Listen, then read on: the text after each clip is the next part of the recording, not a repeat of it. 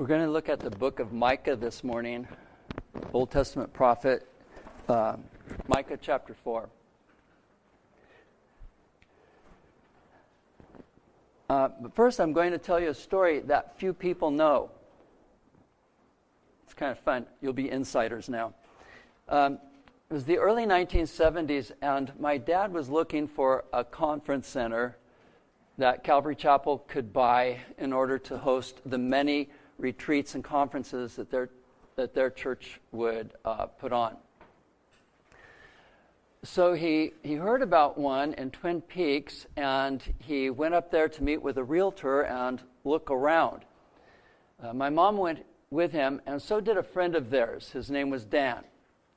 Now, like my mom and dad, Dan grew up in a very religious home. And to say that he was somewhat jaded would probably be an understatement. He, he could be very cynical uh, about the church, and sometimes he would poke fun at the silly behavior of Christians that he observed growing up in church. So they're walking around this conference center, and Dan starts joking with my folks. He says, Hey, let's test and find out if this is really God's will that Calvary Chapel buy this. Now, they had just arrived and they're just beginning to look around. And so he's, he's making this joke. Let, let's find out if it's God's will. And he asks my dad to give him his Bible. And what he does is he closes his eyes, he opens the Bible, and at random puts his finger down on a page and starts reading. And he reads this And it will come about in the last days that the mountain of the house of the Lord will be established as the chief of mountains. It will be raised above all the hills, and the people will stream to it. Many nations will come and say, Come and let us go up to the mountain of the Lord and to the house of the God of Jacob that he may teach us about his ways that, and that we may walk in his paths. For from Zion will go forth the law, even the word of the Lord from Jerusalem. And he will judge between many peoples and render decisions for mighty distant nations. Then they will hammer their swords into plowshares and their spears into pruning hooks. Nation will not lift up sword against nation, and never again will they train for war. Each of them will sit under his vine and under his fig tree, with no one to make them afraid. For the mouth of the Lord of the hosts has spoken. Though all the, pe- though all the peoples walk, each in the name of his God, as for us, we will walk in the name of the Lord our God forever and ever. And after reading that, Dan didn't say anything for quite a long time. He was very pensful and, and thoughtful and kind of worried. If you visit the Calvary Chapel Conference Center in Twin Peaks, look around and you'll find a slab of concrete that when they laid it, they etched into it Micah 4 1 through 5. Well, in Micah's lifetime, Jerusalem had been unstable uh, God's messages began to come to Micah during the reign of King Jotham. And King Jotham was a, a, good king. He did right in God's sight, but he wasn't remarkable. His, his story is very short. He reigned only 16 years. After him, his son Ahaz took the, phone, the throne, the phone, took the throne, and um, he did what was evil in the sight of the Lord. He was a very bad king. He only reigned 16 years. He did not do right in the sight of the Lord, we're told in Chronicles. He burned incense in the valley of Ben Hinnom and burned his sons in fire, according to the abominations of the nations whom the Lord had driven out before the sons of Israel. Ahaz was followed by King Hezekiah and he did what was right in the sight of the Lord. He was a spectacular king and led a spiritual revival in Jerusalem, in all of Judah, and even invited their, their families in the north to join them in this revival. But underneath the social reforms, there was a secret illness still um, in um, still in the life of the people, it was terminal. It was going to destroy them. And that's Micah's message. In chapter 3, verse 9, Micah says, Now hear this, heads of the house of Jacob and rulers of the house of Israel, who abhor justice and twist everything that is straight, who build Zion with bloodshed and Jerusalem with violent injustice. Her leaders pronounce judgment for a bribe, her priests instruct for a price, and her prophets divine for money. Yet they lean on the Lord, saying, Is not the Lord in our midst? calamity will not come upon us. Therefore, on account of you, Zion will be plowed as a field. Jerusalem will become a heap of, of ruins, and the mountain of the temple will become high, uh, high places of a forest. I want to mention, by the way, that there's a difference between Jerusalem and Zion. Um, they, they coincide but it's not exactly the same. Jerusalem is a place on Mount Moriah. Zion is a vision of God, almost a, a utopian vision of a, a perfect society because he's present in it, he's honored by it, he's loved and adored, and, and, his will is fully done in Zion. Zion is the perfection of what Jerusalem could become um, and never did. Zion would be like heaven on earth. Now, in light of Micah's doom and gloom message, I'm sure his audience had a few questions. Well, Micah, is there any hope for us? Do we have a future? Will we ever be what God wants us to be? And if so, what will that look like? if they ask, Is there any hope for us, meaning that immediate generation, he'd have to say, No. God has determined to pass judgment on you for your sins. Is there any hope in the future? Yes. And what will that look like? And God's answer is in the passage that I first read Zion will become the center of a world looking for God. Anyone who wants to find God, who wants to know about God, will journey to Zion.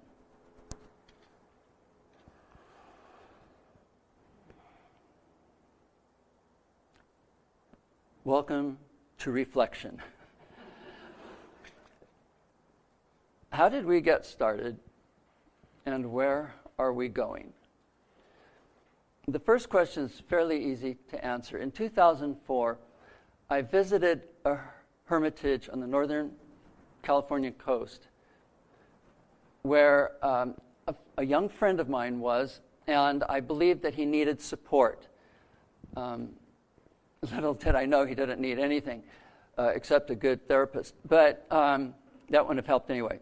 Uh, so, but I went up there to visit him and to encourage him, and while I was there, I met a monk and was almost immediately impressed with the depth of his spirituality and with the way that he lived, what he talked about. You know, one of my questions to him was uh, Father Romuald, the spiritual hunger that brought you to this place, and by this place I meant the vows he had taken, the place where he lived, the lifestyle of living there, uh, owning nothing, having one main meal a day, uh, waking up early for uh, vigils. The hunger that brought you here, the spiritual hunger that brought you here, has that been satisfied? And very matter of factly, he said, Yes, it has. And I said, I envy you because I have a longing for God that's unsatisfied. And then he said, Well, I'm not about experience. You know, I'm, I'm not looking for God to appear to me or anything. Um, he said, I come from good German stock, and we think that such things are nonsense. It's too emotional. It's more for the French. Uh, but I don't know what that meant. But uh, sacre bleu. Anyway, um, he. Uh, but as we went on and, and spoke, and he talked about the peace that he lived with, about you know all through his, his life. I said, well, that's the kind of spiritual experience I'm talking about. And he, he listened to me, and then he kind of smirked because he thought, well, maybe I am into experience more than I realize. Maybe this does mean more to me than, than what I had thought about. I continued to visit with him for the next two years. I met him the weekend after Easter 2004, and he died two weeks before Easter 2006. And during that time, I talked to him as often as I could, and we exchanged a few letters too. He introduced me to contemplative spirituality. Simply put, I see contemplative spirituality as real life Christianity.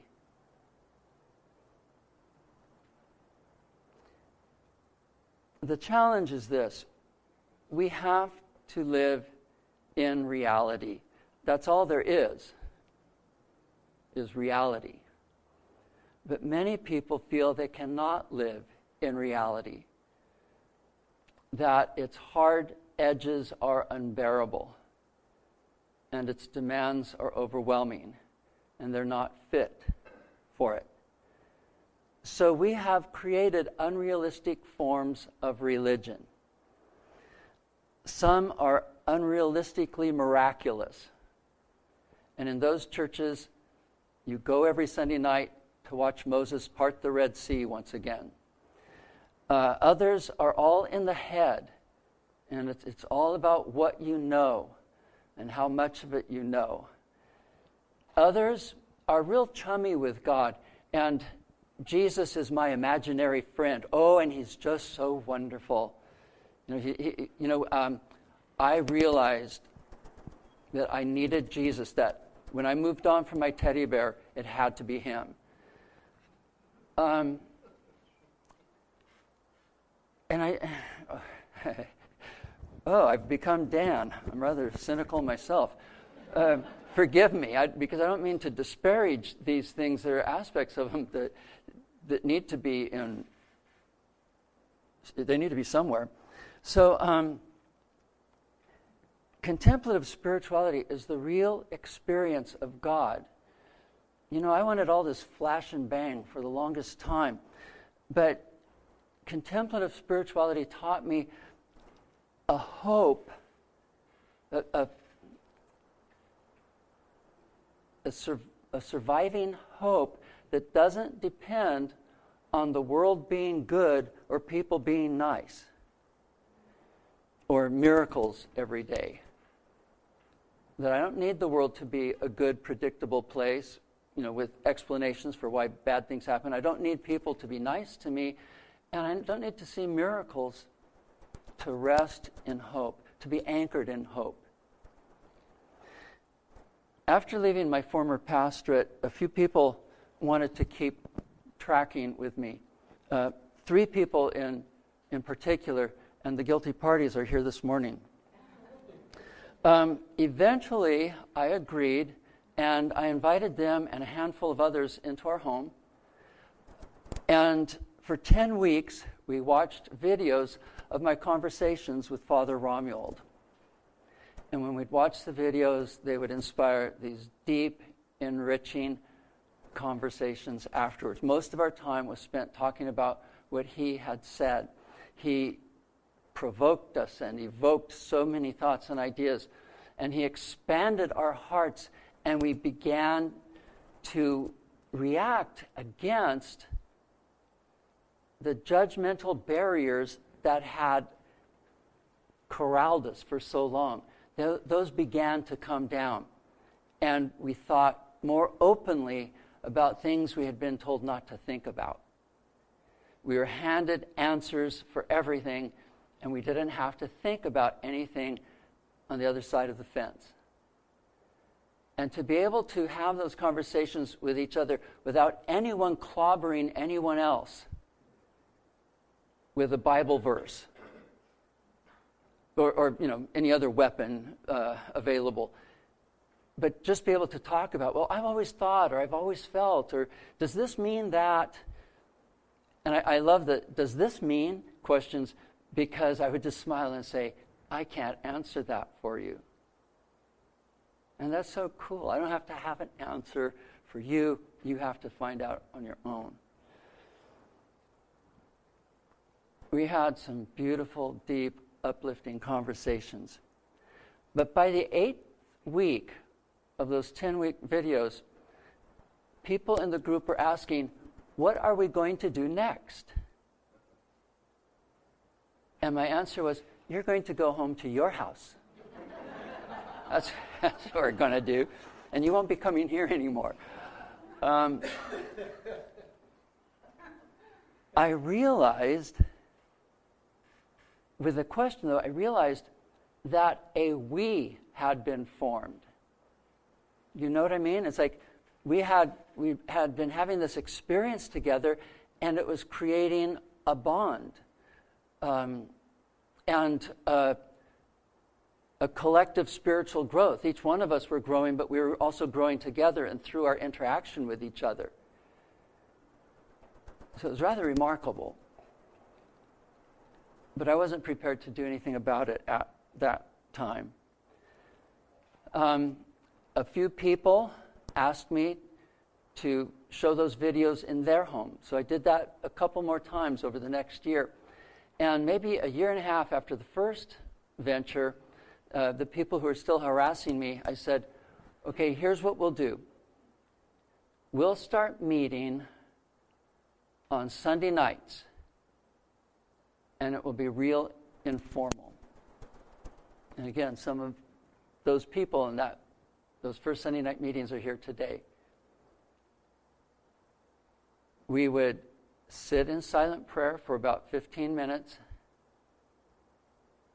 Then I'd suggest something from Scripture, and then we would explore how that would look in the light of contemplative spirituality or in light of the things that we had been thinking about and learning. And uh,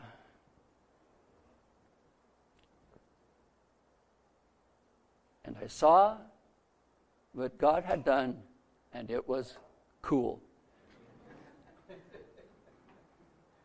we were being freed from a lot of religious programming. Now, that's cool. That's one part of it. But you can get stuck there. And, and you can become, you know, this, uh, this activist, you know, down with mainline churches. And that's not, that's not the solution. That's not God's program at all. To see what was wrong for us and to see how we had participated in that or been abused by it or victims of it and to be freed from that, that was great. But the whole point was the chains are off so that we can go someplace else now. We don't stand here, chains off, looking at the past saying, Look at that, that's so bad, that's so wrong. All those people saying what we're doing is so wrong. They're so wrong. Where do you get with that? I said it first. No, I said it first. No, I said it first.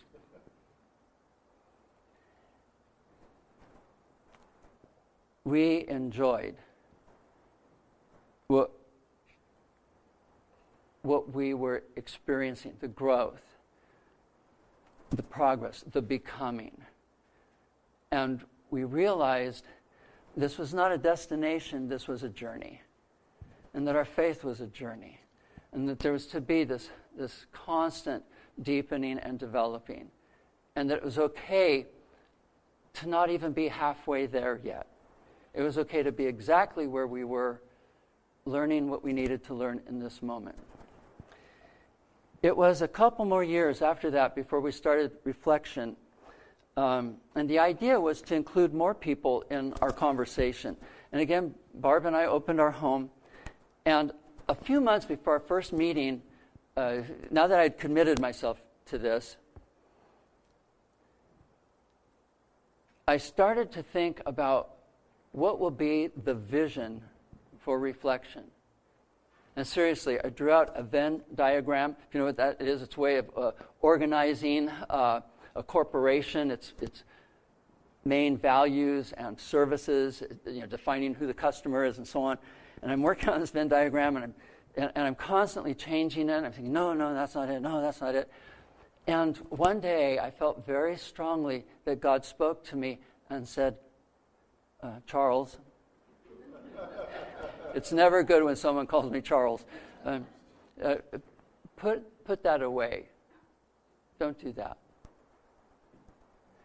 See, leaders need to have a vision, people need a vision, and I should be able to tell you where we're going.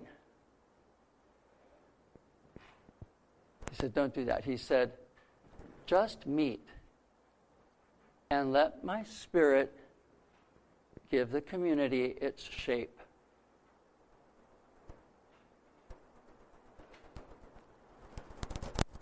And I thought, this will be fun, an adventure, to see what the potter molds, what's in his mind as it's revealed in the process. Have you ever watched an artist start with a blank canvas and then begin to paint? The artist knows what's, what it's going to be when he's done. You have no idea until it's finished, or close to being finished anyway. And so that's that's where we were when we first started. Now, that's what makes the second question, where are we going, so much more difficult to answer. I pray for us every week. I pray for reflection every week. And many times when I pray, I wonder what we are. About a week ago, I was thinking, we're like neurons in the brain and how one neuron will connect to other neurons and how these synapses are formed and how communication goes. I, and, and I was thinking, wow, um, a neuron gets an impulse, very specific impulse, from other neurons around it. And that impulse can lead to it sending a message to other neurons. But maybe it won't send the message. It all depends on action potential. The movement of electricity down the axon that call, causes a, a polarity of, of ions, and that movement of electricity has to be strong enough for the, the neuron, the brain cell, to fire and send that message out. And it has around it cheerleaders saying, Go, go, go. And um, Eeyores saying, Don't, don't. It's getting message, messages that both excite it and dampen it. Why should there be any dampening of the neuron? Well, because if it fires and doesn't stop firing, it will fry, it will burn out. So after it fires, it needs to calm down. That's why the dampeners, but the dampeners can prevent it from firing. If the impulse isn't strong enough, one neuron will not speak to another and will not connect with it. That, that synaptic connection will not happen. The action potential is enough energy that causes it to release its neurotransmitters and the message goes out. And I was thinking, we're like neurons in the brain, and, and we all need each other. We all depend on the whole, and we all have our own little, little role that we do in receiving and, and giving. But reflection isn't the brain, and it's, it's not, we're not a bunch of neurons. And I don't know what we are. And that's why I ask God, God, what is reflection anyway? God's children, yes. God's little neurons. Um, I know we're not the corporation. And when I say reflection, I know we're not even reflection. That's not who you and I are. Not this morning. Do you, do you see what I'm saying? Probably not. That's a little bit out there. I have a question I'd like all of us to think about. And I think that collectively we hold the answer. I don't think any one person has it. I don't have it. And the question is this what sort of experience do you think people would expect if they visit a spiritual community? Reflection, a spiritual community. Oh, really? What do you think people would expect if they go visit a spiritual community? Long ago, someone made the point hey, if you go to a bar, you can expect alcohol. If you go to a church, you should be able to expect love. What do you expect to experience in a spiritual community? What is Reflection's gift to its visitors? What's our gift to Dana Point? What's our gift to the world? I'm not asking what do we want reflection to be known for. I'm convinced that God never throws his support behind any brand name. This occurred to me years ago when the Vineyard Ministries were breaking away from the Calvary Chapel affiliation, and a lot well, several of my good friends were going vineyard, and several of the brighter Calvary Chapel pastors were going vineyard. And I was on my knees, literally on my knees one day, and I said, God, please don't let all the smart guys leave Calvary Chapel. And that's when he said, Hey, I'm not into any brand names. I'm not into Vineyard or Calvary Chapel. And I just, I I was freed. God says, There's only one name I endorse. And Jesus has been given a name above all names, that at the name of Jesus, every knee will bow and every tongue will confess Jesus Christ is Lord to the glory of the Father. Besides, we don't want to be known for anything. We don't even want to be known. I don't want reflection to be known. I just want to be here without, you know, being hassled or invaded or whatever. On my first visit to the Hermitage, I was very nervous. I didn't know much about Roman Catholicism. I had read a few Roman Catholic authors. Um, I didn't know anything about the Roman Catholic liturgy or ritual. And I, I wondered what would happen if they found out I was a Protestant. And I was thinking, oh, I know it really shows. I don't know how, but they, they know. Um, and I was really worried about that. What would they think? Would they want to convert me? Would they think that I was less of a Christian for not being Roman Catholic? And my friend, when I got there, said, You know, this place is so great. They don't care what you believe. You could be Buddhist, you could be New Age, you could be atheist, and they don't care. Let's suppose I'm New Age, and I go there, and I say, I'd like to talk to a monk for some spiritual advice. And a monk meets with me, and I sit down, and he says, Well, well what's going on? And I tell him what's going on, and he begins where I am. And he doesn't say, Well, you know, it would really help if you became a Roman Catholic or that really is the answer. He doesn't say that. He says, Well, in your practice, do you meditate? Well, yes, at least I'm supposed to. Okay, and, and tell me about that. And so I tell him, and he says, Well, um, that's okay, but I think you can make some improvements on that. Why don't you try this breathing method? Or what? In other words, he knows God has me on my spiritual journey, and he is just there to meet me and help me to the next step. He's not there to do the entire work of God in one hour. He's just there to help me take the next step. And when my friend told me that, I just felt so free. I thought, well, if they're going to take New Age and Buddhists and atheists, they've got to accept me. You know, a Protestant boy. And you know, um, after my conversations with, with Romuald, the labels meant nothing to me. They, there was no significance to them anymore, not to me. They just didn't work for me to say I was Protestant or to say I was Catholic or, or, that he was Catholic. It just didn't have any meaning anymore. We were two brothers in Jesus Christ, one who had much to give the other. One time I, I left a few things, uh, food items and whatever, um, in the cafeteria at the Hermitage. I was very privileged to be able to live inside the cloister uh, where most people are not allowed to go.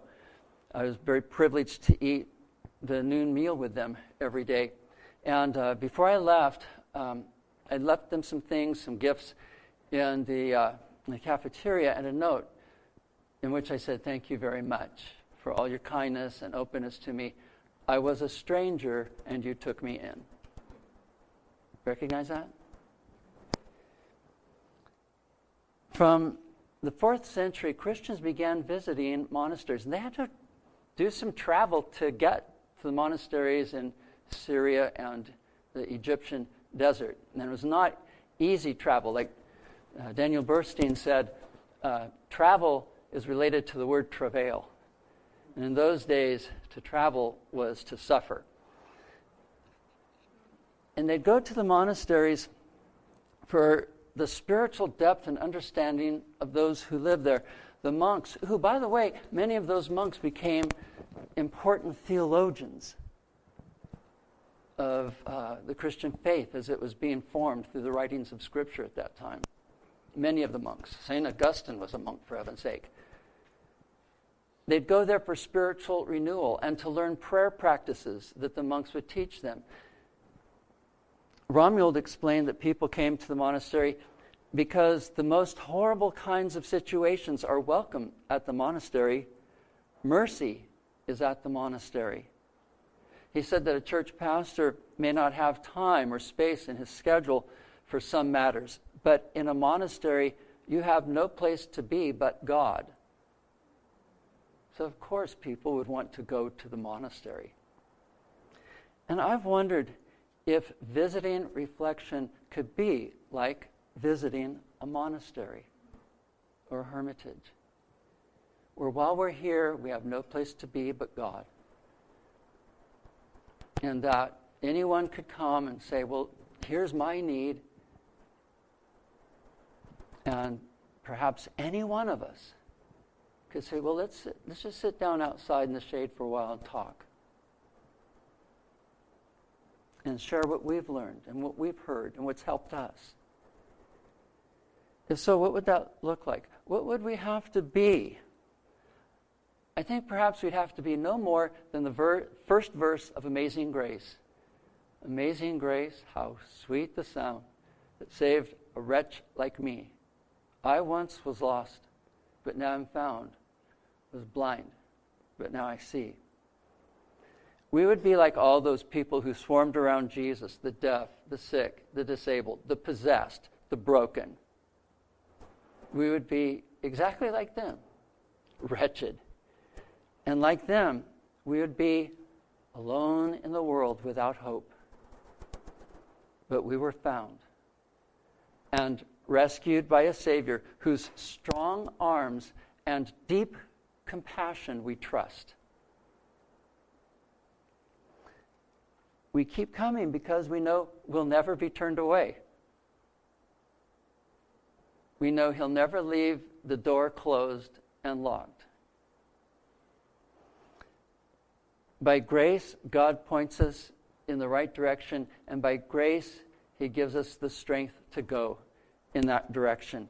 And we can admit our imperfections. We do. Like Paul, we learn to, to rejoice in our imperfections. I don't know if you've heard of Anne Lamott. Um, she wrote a book entitled Tender Mercies, and, oh no, Traveling Mercies, I think it was. I love that book. I've read a couple others by her, not as crazy about them, but that's me. That book I love. I got to hear her interviewed at Baylor University a while back when I was there for a conference. And the interviewer um, asked her some pointed questions. And at one point, she said, um, Well, I'm a Christian, not a very good one. And I love that disclaimer because she was saying, You know, um, I am a Christian. I do embrace this person, Jesus Christ, and I, I trust him for my life and for everything. But I haven't become very proficient at it yet. I'm not very far along yet. I'm not very good at it yet. So don't look to me for everything you want to know about Jesus. But I can point him out for you. It was, it, it was beautiful and impressed me. You see, our honesty is our credibility. The perfect church with all the perfect people, you know, every Ken and Barbie with its, their two and a half children, um, that are, you know, are always, you know, on time and, you know, just have their whole lives together. Nobody believes that. Nobody, only a, you know, a, a very uninsightful person would buy into that. And only a crazy person would want to be that, you know, or be in that. You know, if you were in that kind of a, a church day, you'd be thinking, oh, they're going to find me out. They're going to find me out. I know they're going to, they're, they're, they're going to get on to me sooner or later. Our story is that in spite of ourselves, Jesus doesn't reject us. In fact, it's for this reason that Jesus keeps me on a short leash. I'm that little kid in the mall with a harness and a, you know, a, a spiral strap on his mother's wrist. It, you know, it's like, because he knows me. Okay, maybe we'll never be like a monastery. Maybe we can't duplicate that here. Maybe it takes uh, a lifestyle to living where we do and the lives that we do, we can't actually be that. We can move in that direction. We can seek to be more mindful of God more constantly every day. Um, though, you know, we don't have high expectations for ourselves in that regard. Just little reminders during the day, just moments where, oh, yeah, God's here, I'm going to breathe. Oh, yeah, I feel it. Oh, what was that, boss? Okay, I'll, I'll get right on it. Boom. You know, it's just, but just that moment is good enough. What can we do, or what can we be? Well, we can accept people as they are without judgment. We can live in grace and mercy and peace. Wouldn't that be wonderful to never have to worry about being judged? We're, we're explaining ourselves all the time. Well, this is why I did this. I didn't ask why you did that. I don't care why you did that.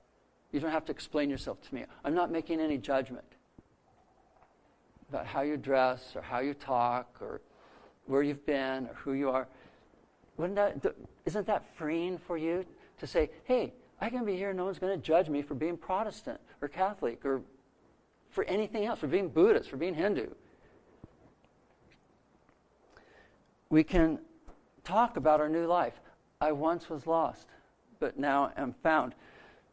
We can talk about at least our moments of aliveness. That is, those moments when we are in the Spirit, the, the living water. Our partnership is with the Holy Spirit. Remember that, that you, you're never alone and that the Spirit is here and that His work in you is greater than you know. His help for you is greater than you know. I sometimes thank God for all the things He's protected me from that I never saw coming and never saw going and never saw when they were supposed to hit. I have no knowledge of them and never will, this side of heaven. But I know He's done it. We can talk about Jesus and how He's connected us to God and what He means to us. Paul said, We do not preach ourselves. And that's true. One time when he had, uh, performed this miracle on a crippled man who was listening to him speak, all the people in that city uh, thought that Paul and Barnabas were gods and they're going to offer a sacrifice to him. And Paul didn't understand what they were doing because he didn't know their, their language. And so when he figured out what it was that they were doing, he said, Stop. And he ripped open his clothes And this is either the, the gesture of grief or strong passion, or it was to show them what he said We are mortals. We are mortal human beings just like you. Peter, after healing a, a, man at the gate of the temple, and everyone's flocking around him, he said, Why are you looking at us as though we did this through our own power? And when he was asked by the high council, In whose name did you do this? He said, Well, if you want to know how this poor man, crippled for so many years, was miraculously put on his feet and today walks and leaps, then let it be known to you that it is in the name of Jesus Christ. For there is no other name given under heaven by which a person can be made whole like this. Don't look at us, but I can tell you about Jesus. Living in community means having friends of all sorts and for all sorts of reasons. Friends you would have never chosen and reasons you would have never thought of. But now here they are, your friends. We cannot be everything to everyone. But we can be the one thing that everyone needs a, a signpost to Jesus Christ, God the Father, the dispenser of grace that saves the broken, like us. We can be human we can be light and love, and we can be hope. Would you stand with me, please?